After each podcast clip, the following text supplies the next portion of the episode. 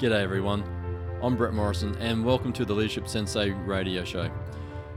Welcome back. This is a small business podcast where we look at the many facets of what it means to run, own, and lead a small business, but also what it means to be a leader, not only of your business and your corporation, but also a leader of yourself and being the example for those that are with you in your life and also on your team. Thanks for joining us. Welcome aboard, and I hope you enjoy the show.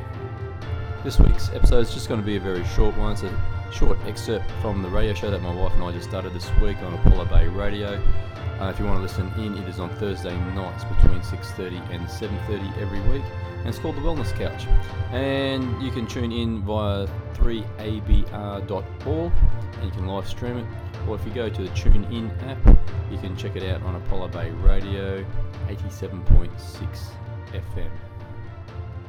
Yeah, so look, I'll just step it, just step it back a little bit there, can I reckon? Because you know, one of the things that I find, especially when we're talking about mindset and the way that we can move out of our em- emotional state, is about this whole philosophy that Tony Robbins talk, calls, you know, emotion follows motion. So the way that we feel, and I, I find this really particular in in winter when we get this I guess you know the, the winter blues, and that's a, phrase that people use is the winter blues.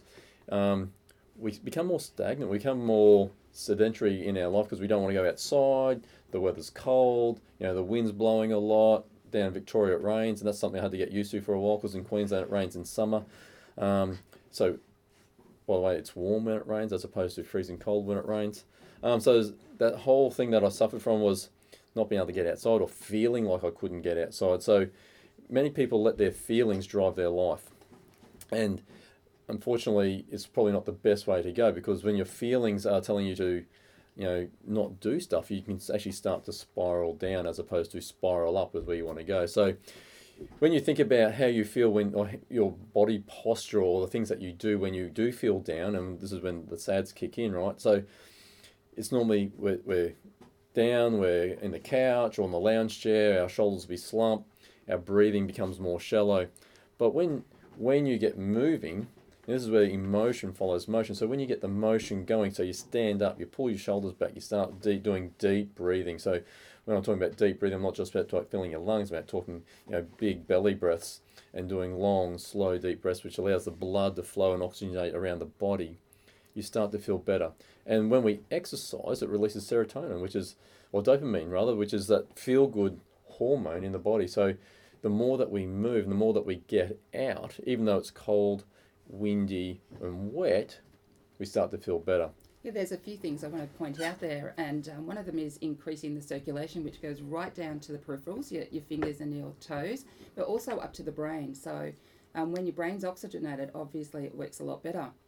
The next one is being connected to nature while you're out there, while you're exposing yourself to, to the daylight, which obviously helps in SAD. Yeah, so obviously when the days are short, you know, you do have the light boxes and things like that that you can use and uh, trying to get some of those light rays into the body. But when you can, when the sun comes out, um, you get into into the light, um, which is really important. And for me, that felt really really good, and especially getting some heat from the sun.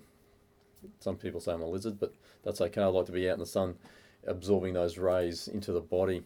But one of the things that I've been doing lately, I've actually been doing for the last six months, is get is getting used to this whole, whole concept of being uncomfortable, and um, even on my on my um, blog that I, and podcast I've been doing, I've been uh, talking about uncomfortable is the is the new black. Yeah, so what I've been doing since Christmas is is this concept of cold water immersions, and something that I've taken away from a couple of podcasts I've been listening to, and in particular, there's a guy out there who's called Wim Hof. So he's got the Wim Hof method, and you can check that out on wimhof.com. Um, and he's actually a guy over in Europe, and he goes and swims literally under ice. So he's got this breathing methodology that he uses, and he spends a lot of time in ice cold water. So what I started doing uh, at Christmas time, actually, so since Christmas time, I've been going out into the ocean and doing full body immersion in the ocean without without a wetsuit. Now, for those friends of friends of ours that know me, um, we've been coming down to Apollo Bay now for you know nearly well for me it's been twenty years, and most people would have never seen me in that ocean without a wetsuit.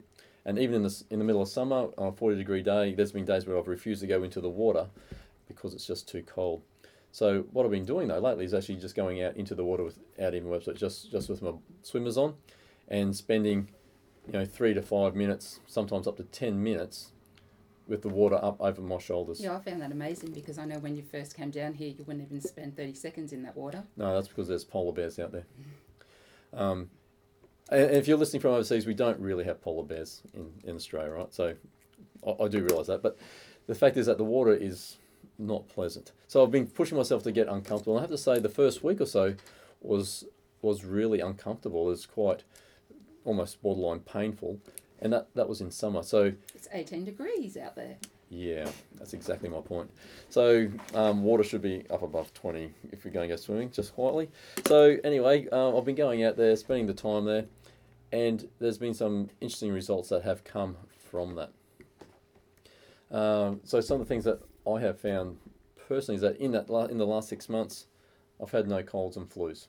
Now I, I travel a fair bit with work, um, and I work in a big building with a lot of people. So there's a lot of sick people circulating their diseases through the air conditioning, and on a general, I guess if you take the average, while I don't get super sick most of the time, I'd normally get a, a, a sniffle or runny nose or a bit of a head cold at or least sinus. yeah, or sinus a couple of times in, over a six month period. But what I've noticed in the last six months, nothing. Actually, you've been ultra healthy. Absolutely. In actual fact, that my, I guess my tolerance to the cold has actually increased as well. So while people are now shivering around me, I'm feeling fairly comfortable. So I'm still wearing a jumper, um, but I'm not wearing three jumpers, a beanie, and gloves like I used to. Um, so what I've found is that my my uh, immunity has got strong because I'm not getting as sick, but also my I guess my tolerance to the cold has improved. Well, there we go. We've wrapped up another podcast. Thank you for staying with us. And for if you're a new person coming in into listener, new listener, thank you for joining us here at the Leadership Sensei Radio. If you're a repeat listener, thank you so much for doing that. Thank you for joining us again, and I hope you got great value once again from it.